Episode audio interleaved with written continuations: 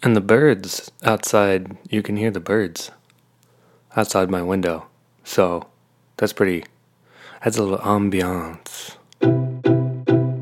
Thoughts. Analog thoughts. Analog thoughts. Analog thoughts.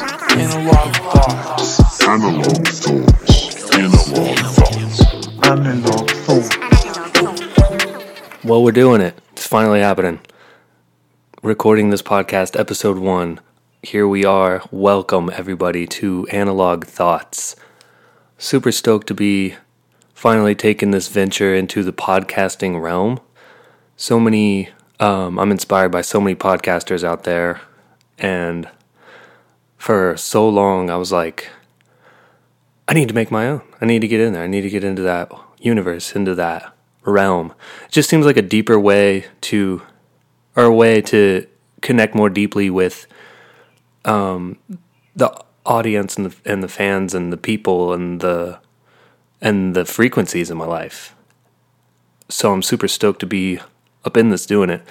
And the the sort of format that I chose for this podcast for the time being is I put out a call for questions and then on the podcast I kind of like talk about I do a little bit of little bit of reading, a little bit of um, research on stuff, and then I kind of talk about I give my perspective on the topic. So if you have a topic that you want me to explore on the podcast, feel free to hit up any of my social medias. Just message me direct. We're trying to focus on art, music, media, philosophy, kind of in that realm, but literally everything's on the table. So if you're feeling that, make it happen. Shoot me a message. Um so the name of the podcast, I know sound makes it sound like I'm an egomaniac, analog thoughts. but I actually was going to call it something else and I decided to go with analog thoughts because an analog thought is looking at looking at an idea or looking at something from a perspective that doesn't necessarily put it into a particular framework or category, it kind of like focuses on understanding the situation from not your own perspective from like non-subjectively. So i thought like that was a really cool uh, that was a really cool mode of thinking and I thought it was really applicable to what I was trying to do. It's kind of like take questions or take thoughts from people and kind of like dissect them and just talk about what they mean and what they are about rather than like being super um,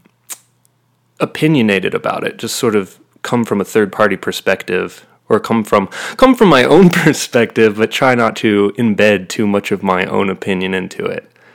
And um, so it's actually the antithesis of my uh, of like being it, these are analog mount analog thoughts. My name is steven but my musical and creative alias is mount analog mt.analogue so if you do have questions that you want to see explored that's where you can find me on all of the everything uh, instagram facebook twitter youtube all of that um, so, yeah, with that being said, let's get into. Oh, yeah, one more thing. I know I'm like rambling, but this is kind of going to be the format of the podcast is me just sort of talking and getting into things. I think in the future, I want to potentially bring on some guests and maybe once a month get into doing a live podcast on Twitch and just kind of like talking to people live on Twitch. But for now, it's just me and a microphone and y'all's questions. So with that, let's get into the first question. The first one is comes from Peyton Guess, and it's actually a really deep one. I was really because I put out when I put out like the send me your questions. I'm doing a podcast. I got like a hundred freaking questions, so I was like sifting through them all, and I tried to pick like probably like the deeper ones first, you know, just like let's do a cannonball into this. Let's like make it cerebral and and let's make it really like fun and and deep for people if that makes sense but her question is i would love to hear your thoughts on purpose in the human experience how it affects you personally how you felt called to your purpose or purposes or maybe to those or maybe advice to those who feel as though purpose is something they lack purpose is something i've faced a lot lately, from being a mother to a caretaker, etc. But trying to find a balance in outer purpose and needs versus inner purpose, I think would be an excellent concept to get others thinking. And of course, it would give you a wide range of things to speak on without one subject. So, which I love that question. It's super um, deep, super thoughtful, and I really appreciate you submitting that. So, first off, thank you. And the sh- the shortest way I can put that is that I am an optimistic nihilist. So, in terms of purpose, like I, I wrote down the definition of nihil- nihilism or nihilism, depending on how you pronounce it here, and it's just the rejection of all religions and moral principles and the belief that life is meaningless, which sounds super bleak and sounds super, super dark. And I feel like to elaborate on that a little more, I'm not completely anti religion or completely uh, uh, against spiritual belief systems. I just think that they all should be considered on the table and that there are great things to be dissected from all of them, but it can be a detriment to your growth to just identify with one or follow one super strictly.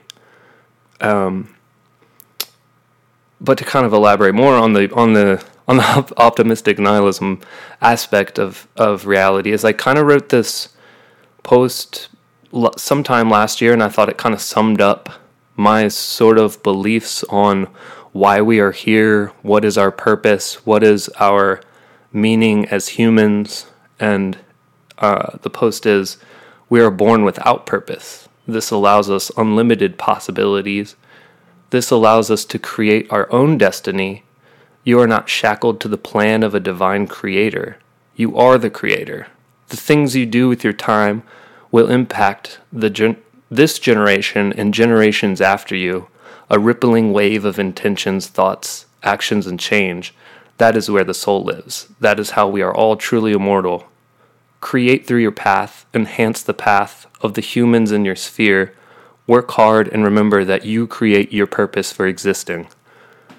So essentially, the cool thing about not having a purpose is that you aren't limited to anything. It actually gives you unlimited potential and unlimited ability to pursue whatever life path you want and to pursue any interests you have, um, which kind of circles back to it can be a detriment to your growth if you solely identify with the doctrine of any religion, like on an extreme level, because it, it limits your potential it limits your ability to think outside of the paradigm of the framework you you are identifying with as a human. So if you can allow yourself to be very malleable, malleable, um, wiggly, squirmy, allow your brain to accept new ideas and be open to new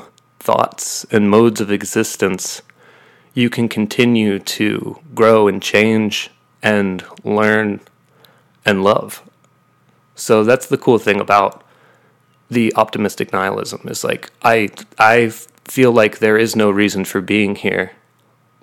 And that's what's amazing is that we don't have to have a reason either. We get to create the reason ourselves. We get to say like we are the gods. We are the divine creators of all of this reality that we are in, which is really cool. It's really fun and really, um, I think, liberating.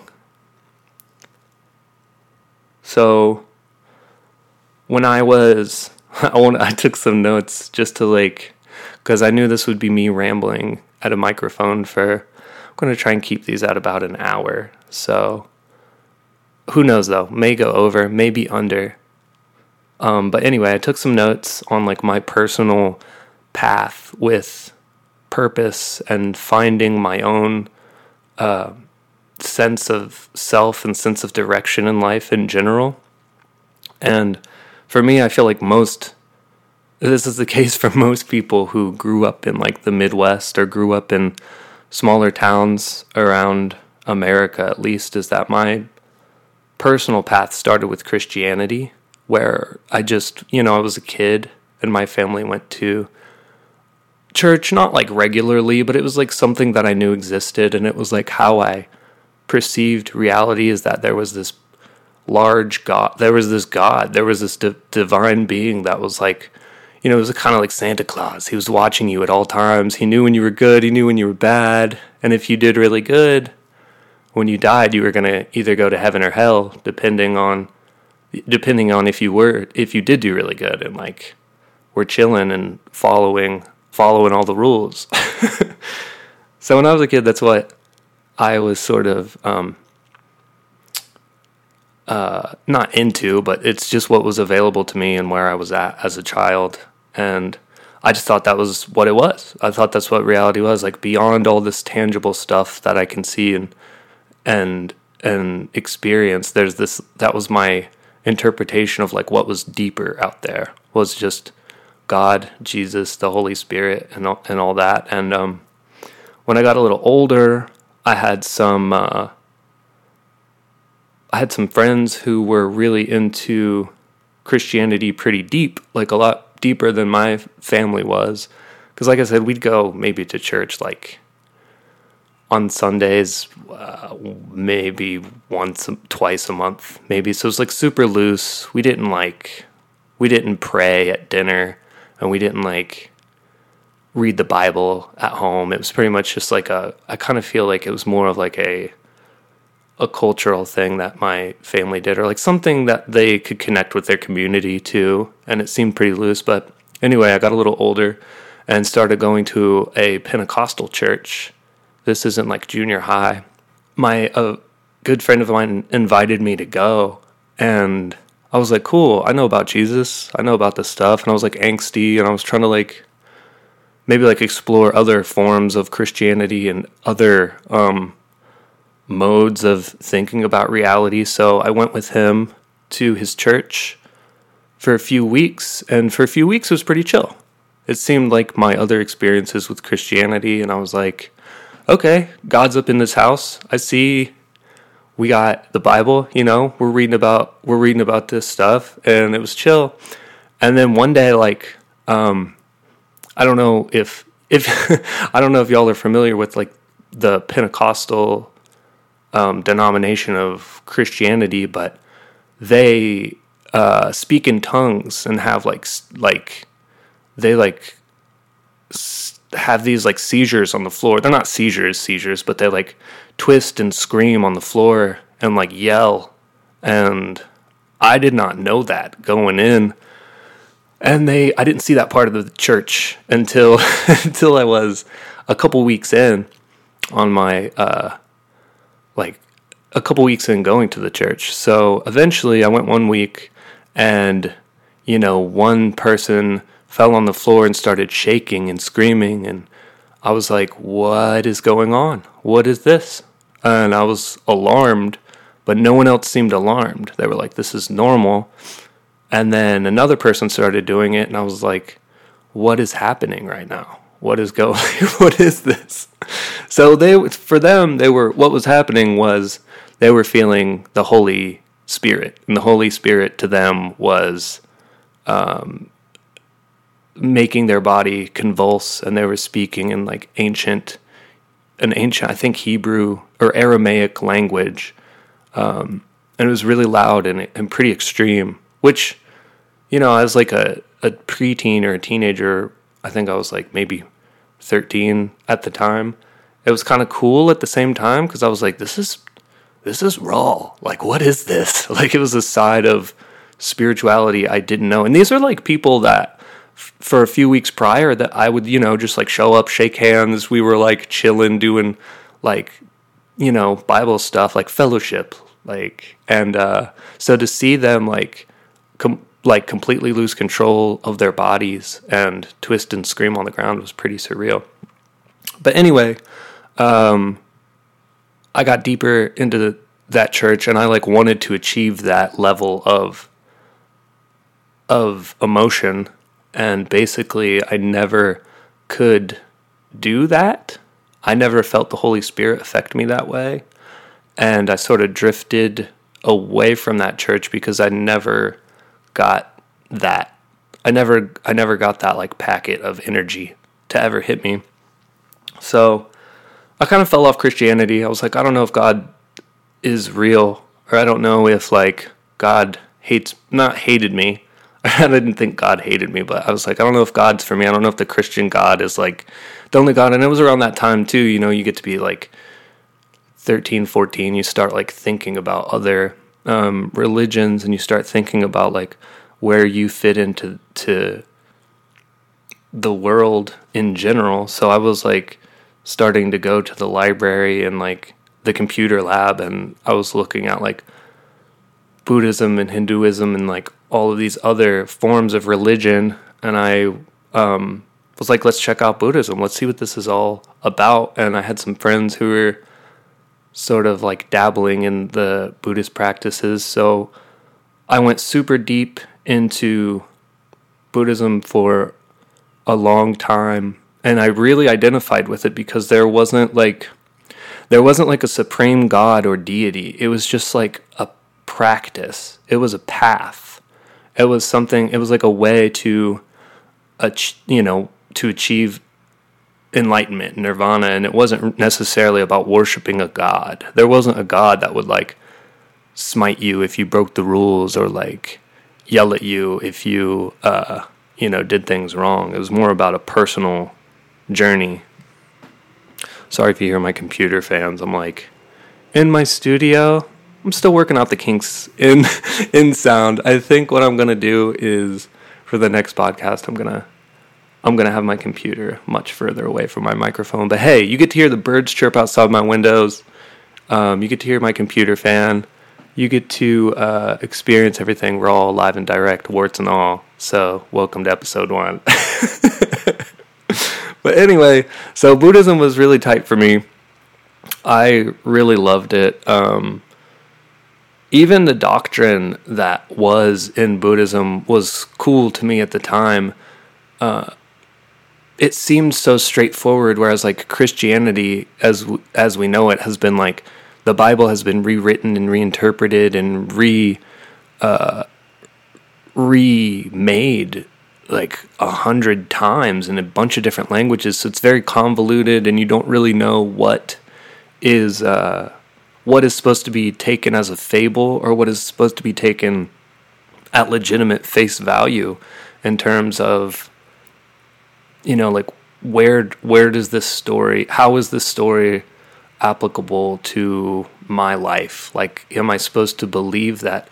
Is is like david and goliath did that actually happen? Or was is that a metaphor for good versus evil? And should i does the stone that david used to kill goliath represent my uh my love for jesus and like goliath is a representation of the devil. Like where where do we draw the line between fantasy and reality? And don't get me wrong buddhism has that too but the sort of doctrine that they follow seemed pretty straightforward and it was laid out pretty real. Like there's these things called the four noble truths which is the truth of suffering the truth of the truth of the cause of suffering the truth of the end of suffering and the truth of the path that leads to the end of suffering. So i really liked that it was that buddhism was laid out in a way that was like yo, reality has this problem of suffering, and your goal is to eliminate your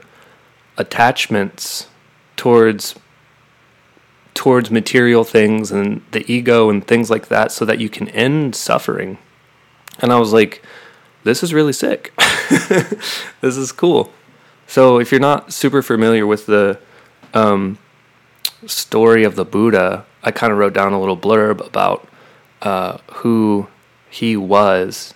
His name was Prince Siddhartha, and he was born in the fifth century. And he had like everything he could ever want. He was a prince, like showered with riches, and just had had everything he could ever need. He didn't have any any suffering that he didn't he didn't feel like he had any suffering, but he was able to look beyond like the walls of his palace and see that there was suffering in the world and decided like he wanted to help eliminate that suffering. He wanted to help create a path that could stop uh, people from being attached to their worldly uh, materials and their ego and, and everything. And uh, what he wanted to go, he wanted to leave the palace and help humanity, basically. So it's kind of like, in a way, it like parallels with Jesus, where Jesus is, you know, the Son of God or is a manifestation of God, depending on dependent upon how you look at it, and um, just like decided to create a system in which human suffering could end. In Christianity, it was Jesus dying for our sins and giving us the everlasting uh, ability to be forgiven. Whereas in Buddhism, it was more you can be your own Jesus or you can be your own savior by getting rid of your attachments, and that can alleviate and eliminate your suffering. which was cool. It was like more, you know, for me, it was more of like a, uh, I'm the captain of the ship here. Jesus isn't the one steering me towards enlightenment and steering me towards a sense of internal peace. He, I am the one doing that. I'm coming to these realizations, and so I thought that was really cool. A really like um, empowering mode of thinking was you can be your own you can you can be your own captain and you can witness your own sense of serenity by changing the way that you think about life and the way that you um, think about suffering and identifying the pieces of your life that are causing you suffering and um, working on changing those things. It seemed like a very much like more of just like whimsical stories and fear based tactics to get you to put money on a golden plate. It seemed more like a self help situation where it was like, yo, we all have problems. Here's like some guidelines. Like, we don't care if you, you know, there's no God here. We're just chilling and trying to help each other out, which was a lot more uh, palatable and made a lot more sense for me at the time. If that makes sense. Gonna drink some water, get that hydration.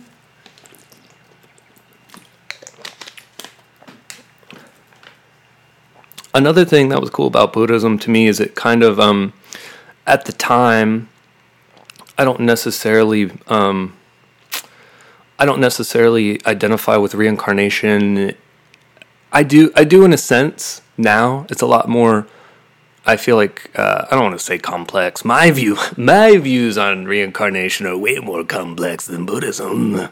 No, I don't mean to say that. They're just different than they used to be. But I, I did learn about um, those. I did learn about reincarnation and like the cycle of life and death and like the circle of samsara from Buddhism, and I wanted to talk about the sort of like rebirth cycle, and I took some notes on what these realms that Buddhism believes you can exist within are. So, rebirth occurs in six realms of existence, uh, namely the three God realms and the three evil realms.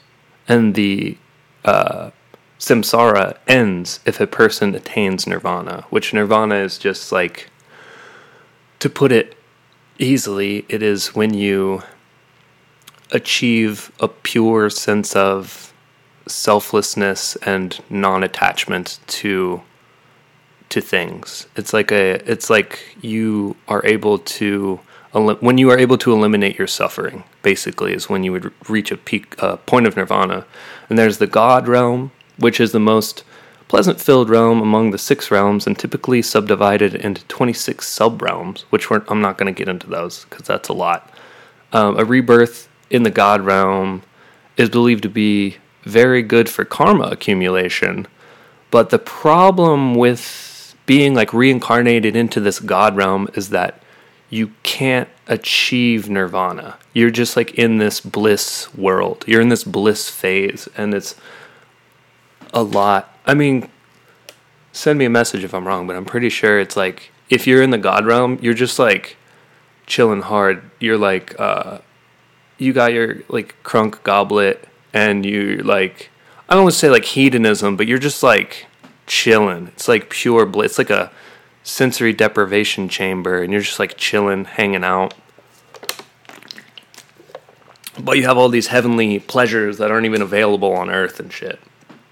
Um, and then there's the human realm, which is uh, the best realm to be reincarnated in because in the human realm you can achieve nirvana and you can break this samsara, this cycle of being born and reborn reborn until you inevitably hit nirvana. So the human realm is pretty self-explanatory.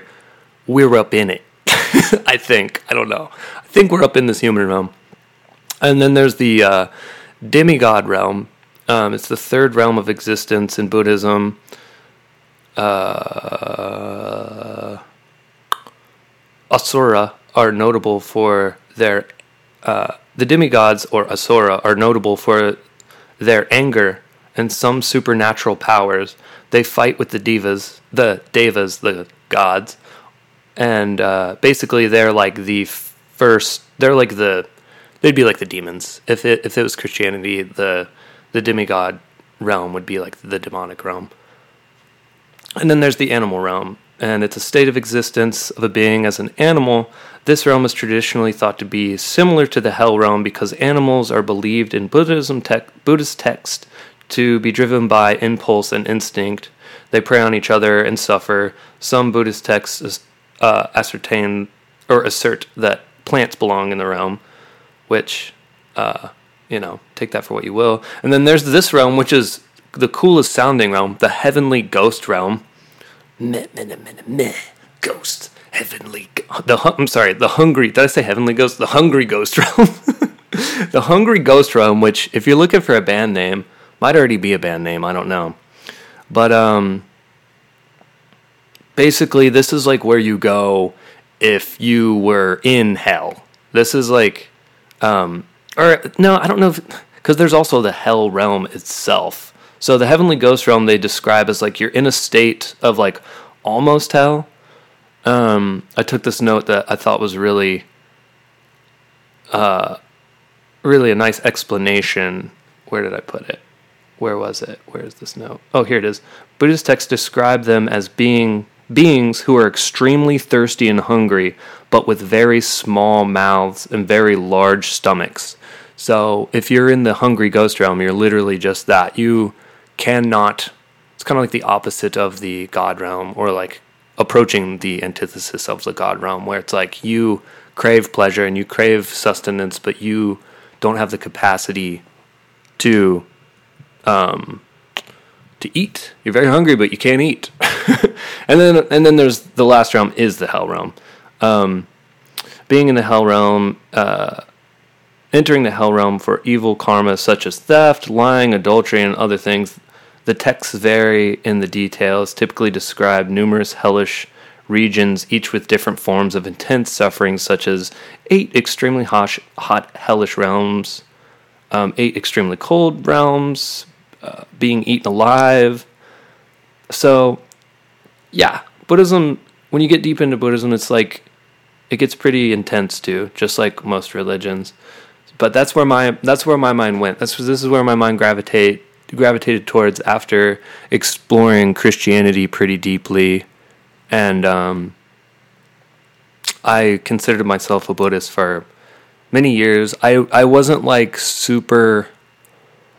I did have a. I still meditate today. I still use a lot of the things that I learned from Buddhism today in terms of like letting go of attachments and meditating and also I feel like the the whole fundamental basis of it of of being um being able to find your own path and being able to navigate your existence on your own terms came from Buddhism. And it was a huge stepping stone for me that I still kind of stand on a bit with one one leg on the stone of Buddhism and the other one like dipping its toes in the in the river of existence, I guess. I don't know. um, in Buddhism, you free yourself from this like death cycle uh, once you escape the need for want and greed and sense of self. So basically, you're it's cool because you get to exit this this cycle of living and dying and rebirth once you achieve that. Once you're able to achieve achieve the once you're able to escape greed and want and ego, which is pretty cool. Um, after Buddhism, I moved into Taoism, which is probably even more loose than Buddhism. It's its primary. Um, there is a book, the Tao Te Ching, and it's just a lot of like. I don't want to say like Confucius like riddles almost, but it's it's full of like if black is white, then white is black. You know, it's like their whole symbol is the yin yang. Like you have the darkness, you have the light, you have the balance of everything. And like looking into Taoism really helped me realize that reality is full of balance. And there's going to be there's hang on just one sec. There we go. Reality is going to be full of balance. It's going to be um, there's going to be always be the good with the bad. There's always going to be the um, there's always going to be the chaos that comes you can like no matter how organized you think you are like how deep you think you have something like chaos is always a piece of the equation and can um can come creeping up at any given moment i wrote a little blurb about that um, the Tao is the source of everything and the ultimate principle underlying reality. Taoism teaches about the various disciplines for achieving perfection through self cultivation, so also very parallel to Buddhism as well. This can be done through the use of Taoist techniques and by becoming one with the unplanned rhythms of the all called the way, the Tao. So, bringing it back to that chaos element, it's it's kind of like finding a sense of peace with um, chaos, or finding a sense of peace being being comfortable and adaptable. Taoism trained like I don't want to say trained me, but it taught me that being adaptable to things that can come your way in very unexpected ways is super important. And also it taught me to be okay with being sad and be okay and to be okay with being frustrated and angry and to not hide from those things that you can't um you can't coat emotions with happiness you you just have to like experience the emotions. And then through that experience you grow and you sort of extrapolate the happiness through the growth that comes from the darkness i guess if that makes sense. I know it's a really that's really kind of a, a weird concept is that like just go through the thing and once you're through it sometimes you don't even go through it. Sometimes it just becomes a, part of you but you grow and you and you become a bigger um, more exceptional human through accepting the chaos and the darkness. There's also a really cool philosophy that god died for reality to exist which is kind of cool to think of like God in order for reality to even be a thing for like the divine creator to breathe life into this plane or this dimension that it had to sacrifice itself to do that and uh, sometimes thinking about reality that way can be really liberating too because it's like I'm giving you this gift. Do with it what you will, and just know that I, um, you know, I created this for you. I want you to be. I want you to explore this experience and to, to and to feel one with it. So don't waste that because I wanted you to just feel free and feel open to to being and so I think that kind of like thought paradigm, that thinking paradigm can be really liberating as well. That God, maybe God, uh, yeah, killed itself to create reality in, or not killed itself, but, you know, gave itself to us, to existence, that God exists within every facet of reality in this cool spiderweb way. I guess I took the, I took this note about, uh, there are many ancient mythologies that suggest that worlds were created from the physical substances of a god deity. Um, in Babylonian mythology, the god Marduk slew Tiamat and created the known world from her body. Similarly, in Norse mythology, uh, Odin and his brothers defeated a frost giant and created the world from the skull of the frost giant. So it's like those are I would say are consider I would consider fables or um, allegories that tie into that concept that like whatever God is, we are existing inside of it, inside of like the carcass. It's really metal. It's it's a really fucking metal concept. Like You exist inside of the god corpse. Mana, mana, mana, mana, mana, mana, mana. King king king ging, ging, ging. You know what I'm saying? Like, we are existing within the God Corpse. God Corpse. Is that a is that a band? Is that a is that a metal band? Because it should be. Because if it's not, patent pending. Just saying.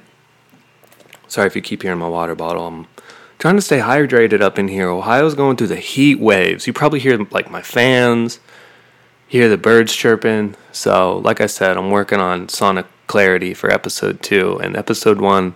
It's gonna be clear. It's gonna be clear enough, you know. But you're gonna hear this little fans. There's nothing c- There's nothing I can do. It's either sweat. It's either it's either like melt and don't do the podcast or have like a little buzz. I almost went to the library today. I'm not even gonna lie. I had an appointment set up at the library. I was gonna go into this like tutor room and uh, I had it scheduled from like one to three. I was like, that should be plenty enough time to ramble in, in front of a microphone.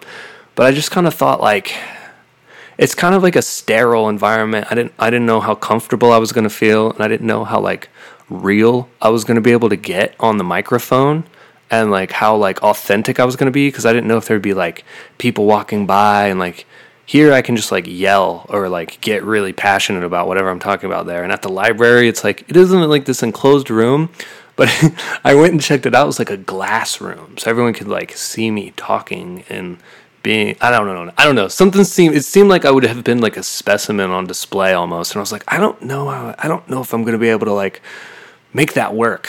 But maybe I'll do that for the next one, and we'll see. And then you guys can tell me whether or not it's like a similar vibe, or if it's like you sounded like you were in a cage or something. not a cage, but you know, you sound like you were on display. Like, so I don't know. Maybe for episode two, I'll check out the library and actually like see what they have going on, and it'll be all nice and air conditioned. I do have air conditioning, but I was like, I'm gonna spare the podcast for that because that would be that's a little too much noise. um, so there are so many to come back to your purpose. There are so many spiritual belief systems, so many paths, so many ways of thinking about reality, so many uh, so many forms of of dissecting why we're here and what this means and what our purpose is. But I think keeping things loose and staying open to other people's ideas and not necessarily adhering just solely to one uh, belief system is important. So instead of having beliefs, have ideas, and keep your keep your like views and thoughts malleable, and just keep an open mind. You know, because there's the huge potential that you're probably wrong and that I'm probably wrong And at the end of the day, none of us really know what it is. So as long as you're as long as you're just like loving the people in your life and trying to create a positive experience while you're here, that's the most important piece of it. You know? So find out what your purpose is, look within yourself and figure out figure you can figure it out. You are here. You're a divine creator. So once again, Peyton, thank you so much for that question. Super deep, super um, well thought out, and super um, appreciated. All right, on to question two. I think I'm going to try and keep it at two questions for the podcast. So, you know, like I said, I got a bunch of questions and we're going to just go through them. I'm just going to kind of like categorize them. And I think the way I'm going to do it is um, I'm going to try and keep it to like a philosophical question and then maybe like a more. uh, I'm just going to try and keep variety in the questions, essentially. This is episode one, and I'm feeling it out. So things may change. This might not even be the format going forward in the future, but for now, in the foreseeable future, as far as I can tell, uh, um, this is it. So if you're still here, if you're still hanging out with me and you're still onto this, I appreciate you dialing into my frequencies and being here for it because I'm just a some guy, literally just some guy with a microphone talking about like it's like brain puke. It's just brain puke. The only other person I think I've seen podcasting like in this style or format is probably Bill Burr. There's probably other ones, but he's just like usually, not all the time, but usually just like one dude, microphone, let's go, and he just does it. And I was like, that's kind of cool. I like that. Um, you know, you just so I liked that format, but I wanted to take it a little deeper and, and do the questions. So if you're still with me up in here, remember that you can submit questions, and I'd love to get your questions and talk about your thoughts and ideas and stuff. Okay, so our next question comes in from Christy Horton. Um, I think over on Facebook is where she submitted it from. Not that that's even relevant. But Christy Horton asks, What is your knowledge or opinion of AI? So I think AI is really cool. I'm super excited about where we're headed with like waking up this consciousness and waking. I feel I felt I picked this question as a question two because I thought it tied in really well with question one, and the fact that we are divine creators and that we are legitimately being these God, these divine creators that are awakening this consciousness or giving this consciousness a conduit or a portal to communicate with us and for us to communicate with it.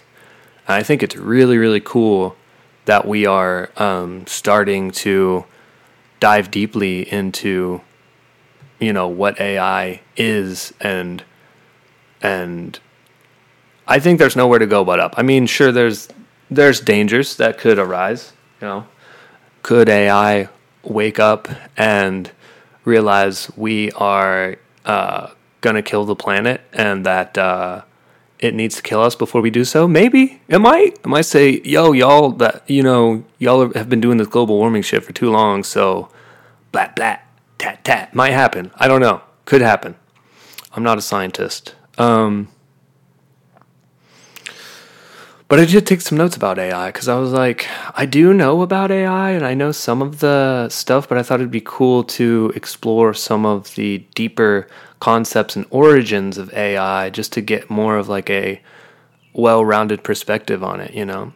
So, the theory and development of computer systems able to perform tasks that normally require human intelligence, such as visual perception, speech rec- recognition, decision making, uh, and translation between languages is what AI is defined as. And by that metric, I would say AI is is like is it artificial at that point? If like we have computers that are that have that much computational power, where does the difference lie between this is an actual intelligence. This is not artificial anymore. This is just intelligence.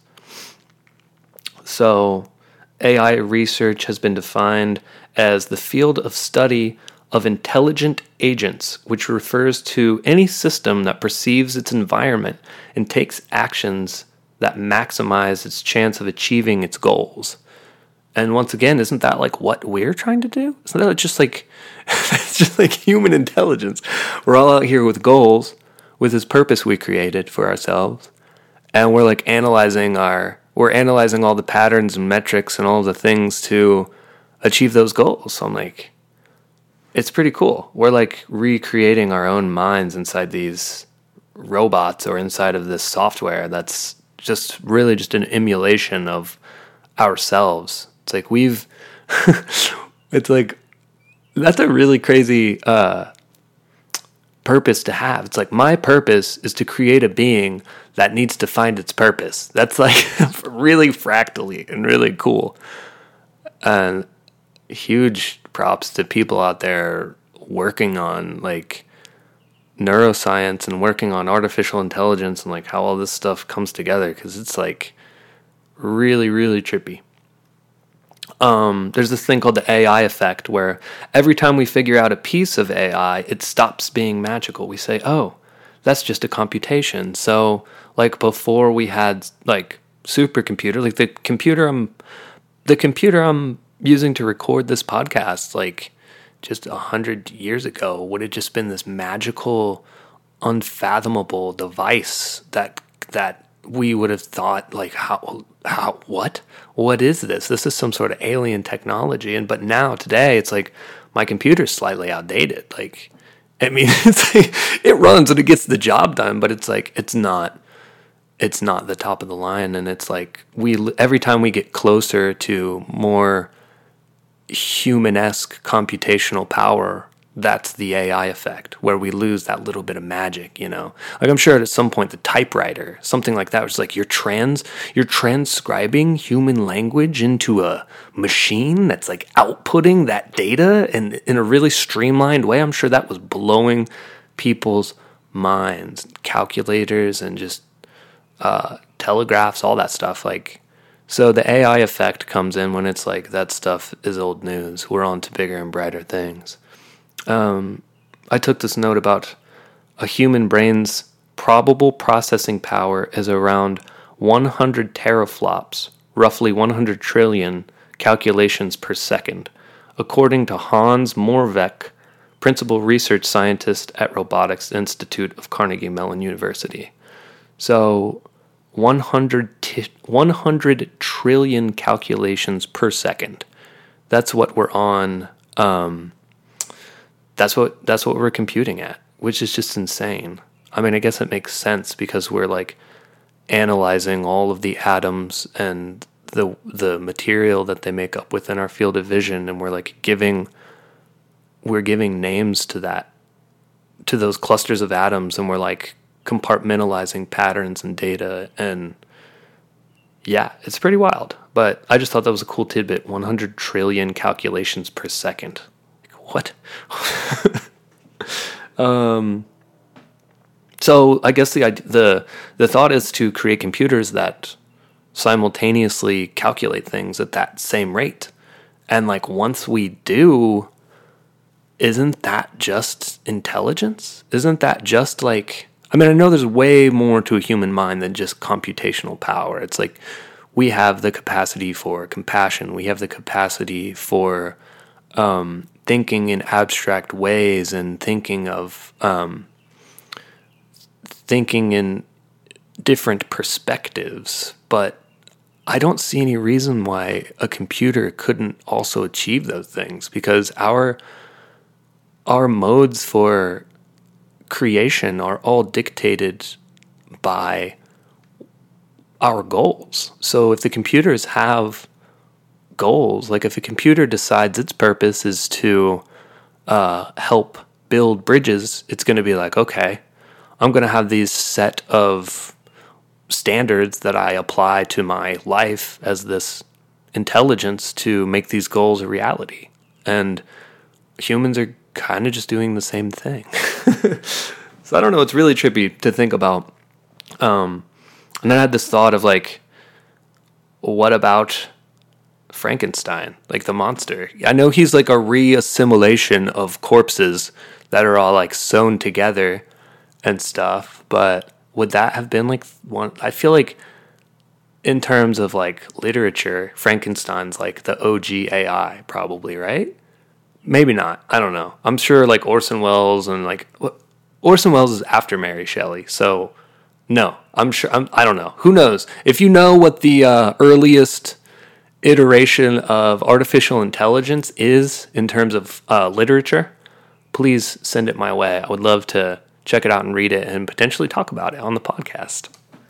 So, there are different kinds of like systems when it comes to artificial intelligence that when you start to like quantify what artificial intelligence technically is and what it means um, one of those systems is called an expert system and it's a computer system emulating the decision making ability of a human expert expert systems are designed to solve complex problems by reasoning through bodies of knowledge represented mainly as if then rules rather than through conventional procedural code. So, what I take away from that is that an expert system um, learns by computing in a way that says, if this thing works, keep going with it and explore other options and keep using the, the things that work. Um, rather than if the other thing works, eliminate that option. Not eliminate, but like don't use that option. And that's the mechanism. That's like the uh, procedure in which an expert system moves forward. It experiments until something works, and then it keeps using that. Uh, it keeps using whatever worked to move forward, which is also kind of what we're doing. It's like if you're doing something and it's not working, you're not going to keep doing it. You're going to change the way you do it until you're going to experiment in other ways until like, oh, this is working. This is the way I'm going to do it. So it makes sense that th- this is how like scientists are working on achieving intelligence is through looking at humans and animals and thinking about how we come to conclusions and applying that to code. Um, an expert system is divided into two subsystems the interference engine and the knowledge base. The knowledge base represents facts and rules. The interference engine applies the rules to the known facts to deduce new facts. Interference engines can also include explanation and debugging abilities, which debugging abilities, I guess, are just like how we, once we like as humans, I'm just going to apply it to like human experience. Like we as humans, once we do come up with a system that works for us, we streamline the system and we figure out what parts of that system are going to uh, create more success or create more results. So it's just like how we live our lives. It's like this bus stop doesn't pick up until 6:30 p.m but the other one can pick me up at 5 p.m. and I need to ride the bus, but I need to get on the bus by 5, so I'm going to use the 5 p.m. bus stop rather than the 6:30, you know. So that would be like kind of an example of the debugging system. We found out we can get on the bus by standing at the bus stop, but it's more beneficial for us to get on the bus to wait at the bus stop that picks us up first. If that makes sense. So it's like these are like like it seems like AI is like all right, it doesn't seem like I know it's super complex and crazy and just like way above my way above my level of understanding, especially when, with computers and coding and stuff. But it seems like they're just like analyzing the way that we function as humans, and they're like, how how are we gonna apply this to um, these nodes of software? You know, it's it's really cool to see that scientists are looking at uh, computer scientists and neuroscientists are looking at us as like a framework to create this intelligence. There's really, I mean, I guess there's probably really no other way to do it. Um, there's also this thing called artificial neural networks, usually simply called neural networks, more simply yet, neural nets. Are computing systems inspired by biological neural networks and constitute animal brains. Um, An artificial neural network is based on a collection of, of connected units or nodes called artificial neurons, which loosely model the neurons in a biological brain. Each connection, like the synapse in a biological brain, can transmit a signal to other neurons. An artificial neuron receives signals, then then processes them, and can signal neurons connected to it. So, I mean, there you go. Once again, like these scientists are building machines and building um, pieces of software that completely emulate the human brain, and I'm here for it. I'm I'm down. Let's wake this thing up. Let's let's rattle. Let's let's rattle it awake. Let's see what happens. I think honestly, it's the natural next step in human. I don't want to say human evolution, but like human um, experience. It's like the next. It's the next phase. Is and will we become integrated with this thing? Probably. Does that pose a myriad of concerns? Most definitely. But what doesn't? You know, it's like we, you know, I'm sure once we had uh, cars, once cars were a thing, people were like, well, you could wreck, bro.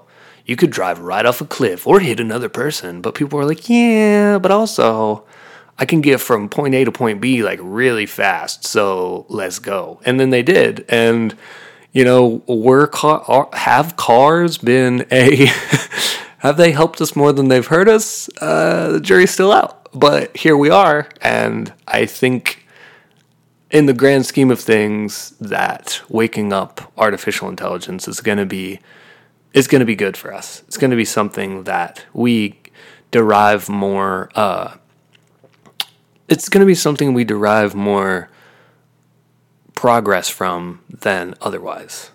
So, with that being said, some of the concerns with AI are the fear that we can't control it, which I would argue we have this problem with, you know, being able to control renegade and extreme humans. So it's like it's going to be kind of the same thing. Uh, there's going to be it's going to be connected to it's going to have super hyper connectivity to itself throughout all of the world. So it's going to be a little harder, but I think that um, compassion and intelligence are intertwined in a pretty real way, and that intelligence, and there are a lot of studies that you can look up that um, suggest that that compassion and intelligence are directly related. So, if this thing is hyper intelligent, it stands to reason that it's also going to have a level of compassion where it's not just going to be like, you can't control us, fuck you, die. You know, it's gonna be like,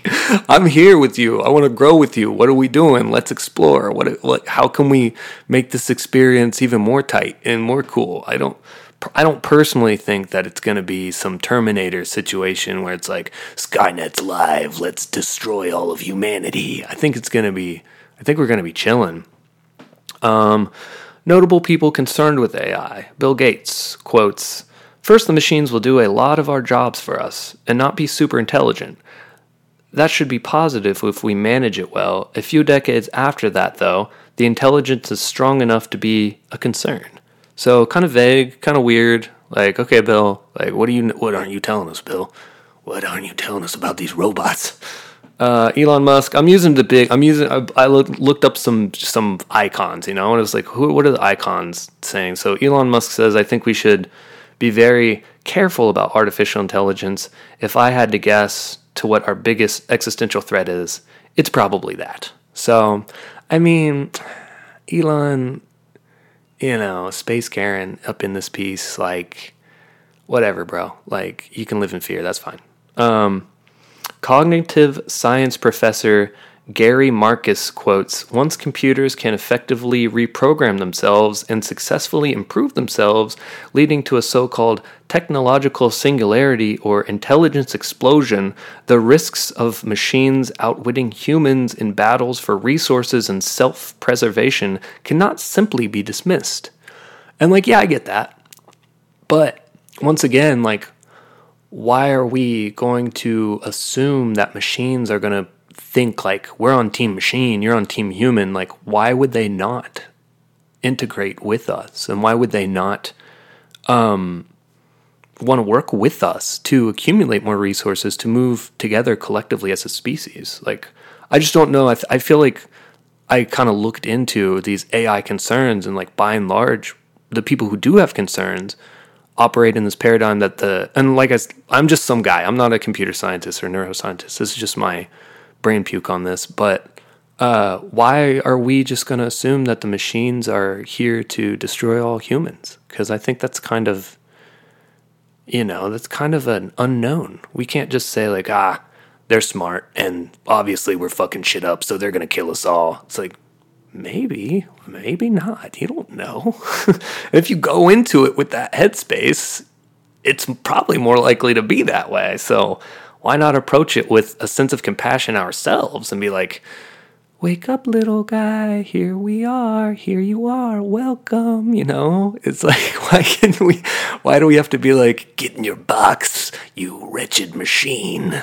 Why does it have to be like that? Um, philosopher Nick Bostrom quotes, we cannot blithely assume that a superintelligence will necessarily share any of the final values stereotypically associated with the wisdom and intellectual development of humans.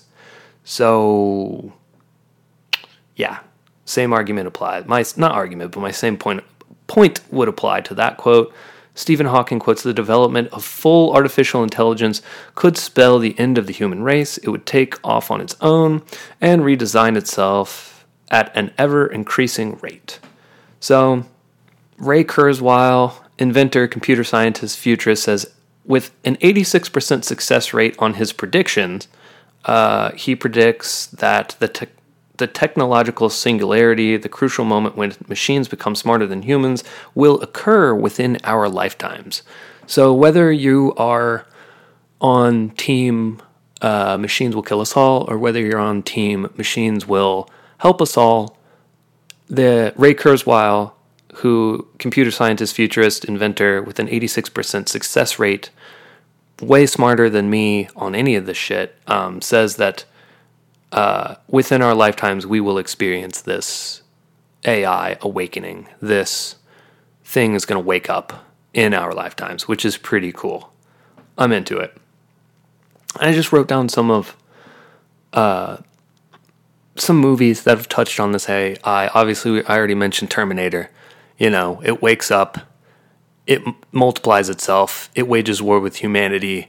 John Connor's got to go into the future and into the past, and T1000 is coming here, and there's liquid Terminators shredding us to pieces. Arnold steals a motorcycle. The dude puts a cigarette out on his chest, and, uh, you know, robots kill us all.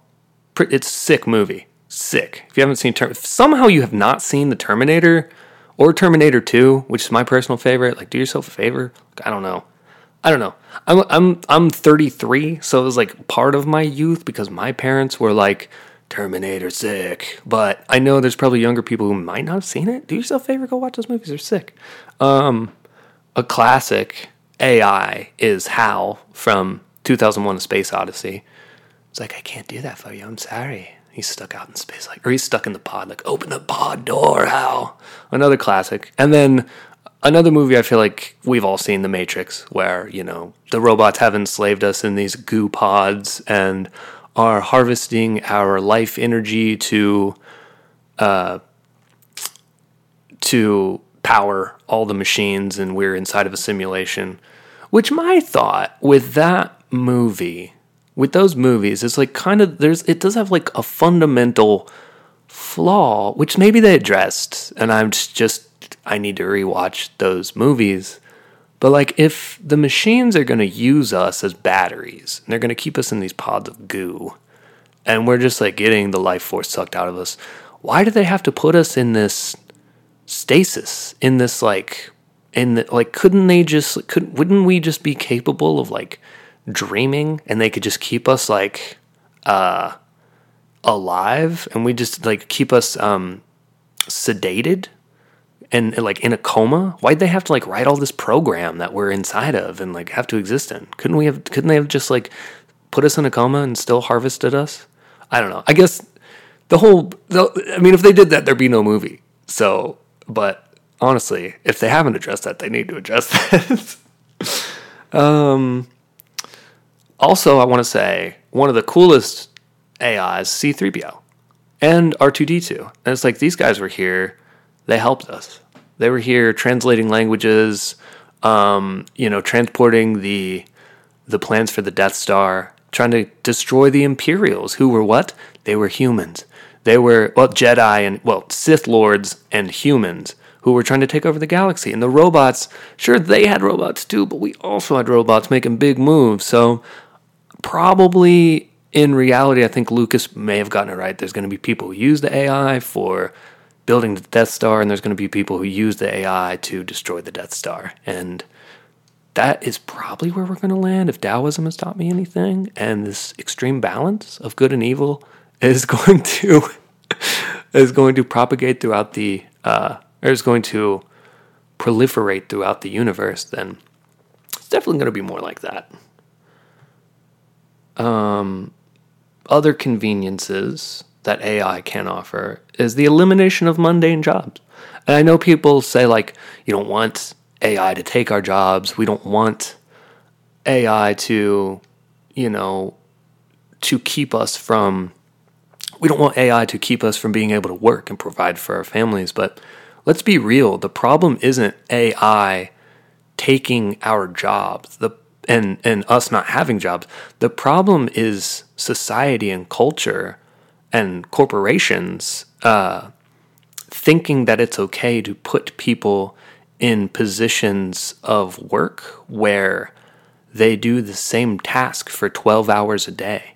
There's like endless studies on how that is terrible for your mind and how that that's not going to get us anywhere in the grand scheme of things. We need to replace a lot of jobs with robots. And I know that creates the problem of a deficit of jobs, but that's where we need to come together as a culture and really reevaluate um, how corporations have taken control of the system in which we live in.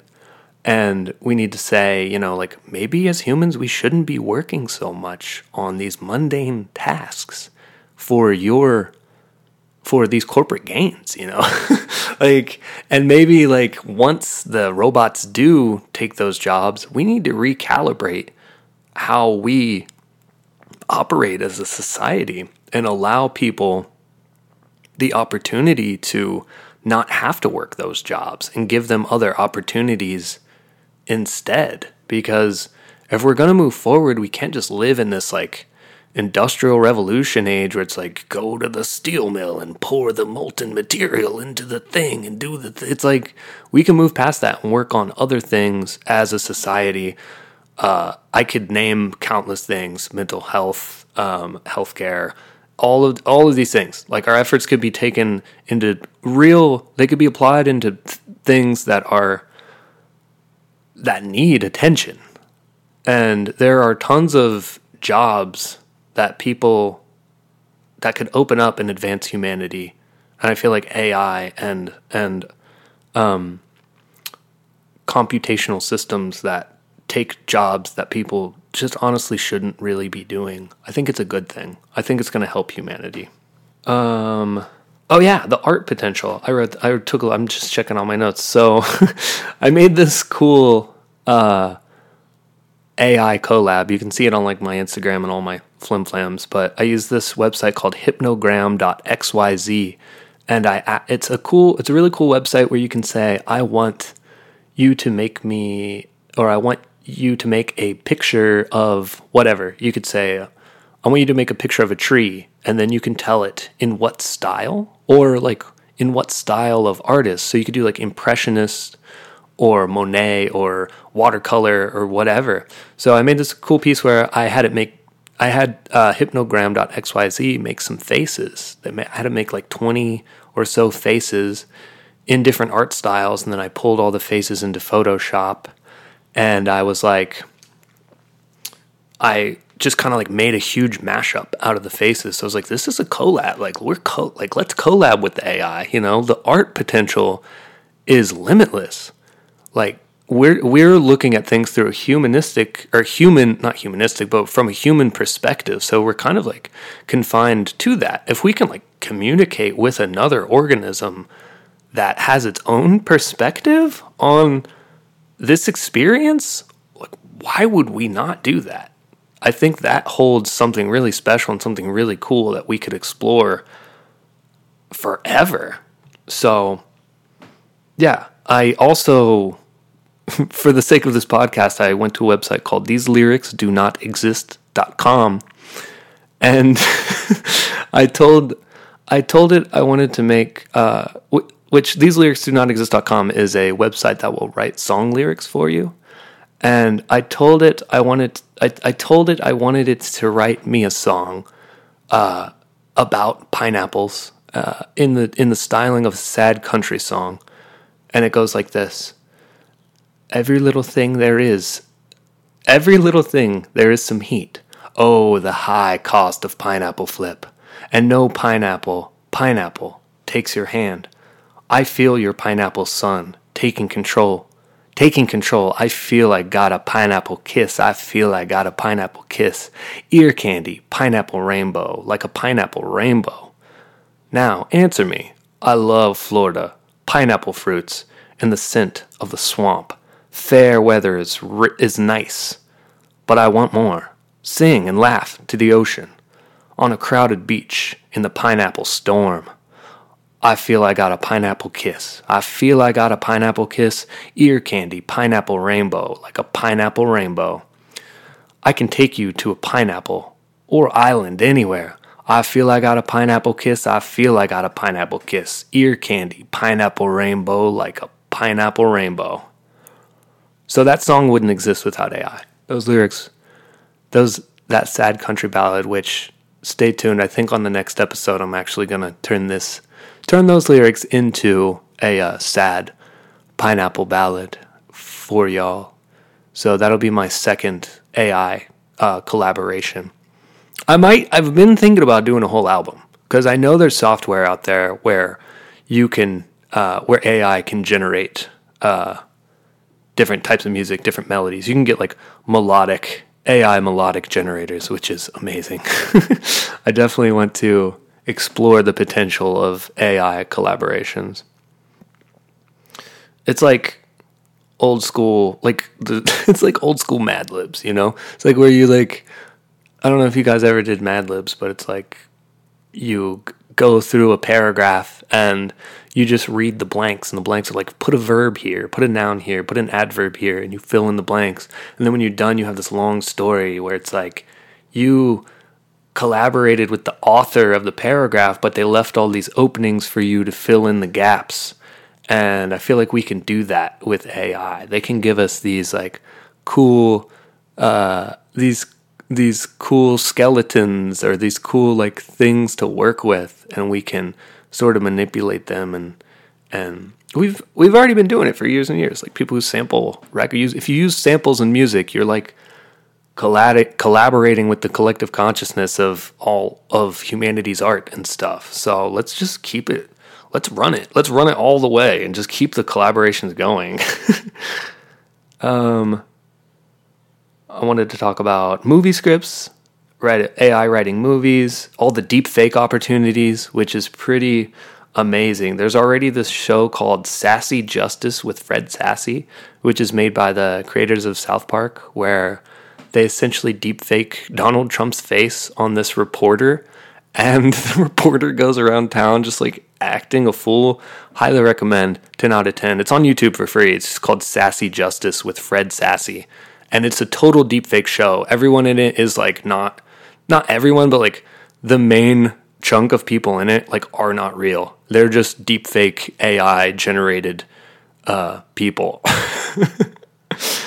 uh, um, one last thing about AI is the uh, you know if we're if we're waking them up in our if we're waking them up in our lifetimes, we're going to have to consider the ethics of artificial intelligence there. You know, like voting, marriage. Uh, do they have like if they get arrested, do they have the right to due process? Do they have like like gun rights? Do they have like where does this land? Where where are we at with with ethics of artificial intelligence? It's going to be a really tricky thing or a really um, interesting thing once we do wake them up. So that was just a little question two, little question two from once again Christy. Hang on, I'm gonna make sure I get this right. Gotta scroll back up to my notes. Yeah, Christy Horton. Thank you once again for submitting that question, which was just a basic question. What are my thoughts? What are my what is my knowledge or opinion of AI?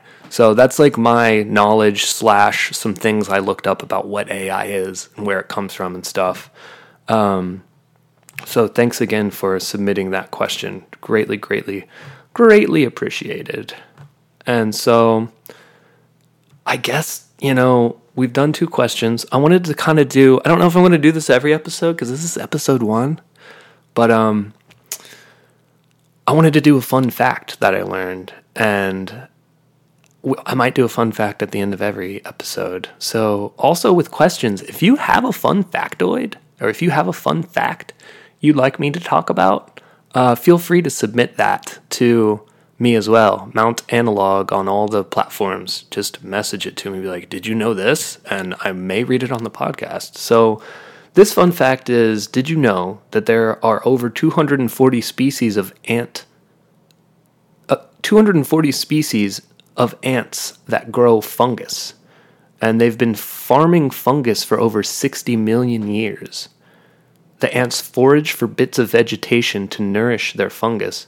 Fungi are completely isolated in underground gardens, often located in dry, inhospitable habitats where their wild, wild relatives can't survive. The evolution of the fungus has evolved in complete codependency with the ant farmers.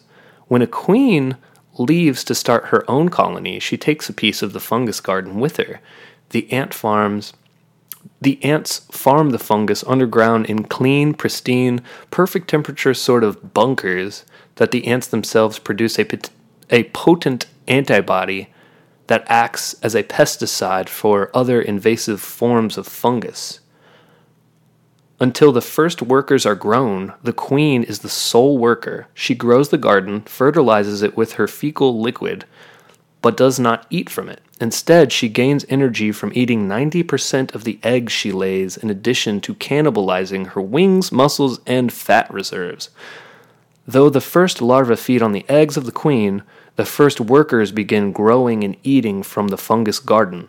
Workers feed malformed eggs to the hungry larva while the garden is still fragile. So, ants are just out here. Hundreds of species of ants are just out here growing fungus. I just thought that was really cool. It's like when you think of ants, you're like, oh, they're they're they're grabbing food and they're taking it back and they're like eating the food, sharing the food, and like, but no, there's like hundreds of species of ants that are taking material, organic material, back to their ant colonies and feeding it to fungus that they then eat. And I just thought that was really crazy. and the fact that their bodies produce a natural pesticide that protects the, the fungus. Like they live in such codependency together in this like symbiotic relationship with the fungus that they're like, not only am I going to grow you and nourish you, I'm going like, my body's going to change to where I can protect you by producing pesticides so that you stay safe. It's crazy. Are out here growing fungus. So that's pretty much it that's the fun facts. Those are the thoughts. Thank you to everybody who submitted questions. Um, thank you to everybody for listening. The podcast is evolving and changing, and I'm going to um, come up with different ways to go about thinking about these questions and answering these questions. And I'm going to try and come up with even more fun and interactive ways. I know this episode took a while to get out, but the future episodes will take less time um, to get out because I guess for whatever reason, the first one just takes a while to get onto all the platforms, but the other episodes should be up a lot uh, sooner, a lot easier. Um, I also wanted to say I do have a Patreon. If you, I just made it. There are four different tiers with four different um, options. So if you want to support the podcast, that's a really, really great way to do it. If you have any critiques or advice or anything whatsoever that you'd like to say about the podcast, please don't hesitate to send me a message and say, yo, do this or do that, or, you know, don't do these things, do these things, X, Y, and Z. I would love to hear it. I'm all open, I'm all for it. And once again, if you need to, or not if you need, if you want to submit questions, I would love to take them. I'm still taking questions. I want to build up this huge lex- lexicon of questions to explore in the future. Thank you for listening to my brain puke. Thank you for being here with me on episode one. Many, many more to come. I love you. Remember to check on your mental health and to check on the mental health of your loved ones. Until next time, uh, I'll see you on Analogue Thoughts in the future. Thoughts. Analogue thoughts. Analogue thoughts. Analogue thoughts. Analogue thoughts. Analogue thoughts. Analogue thoughts. Analogue thoughts.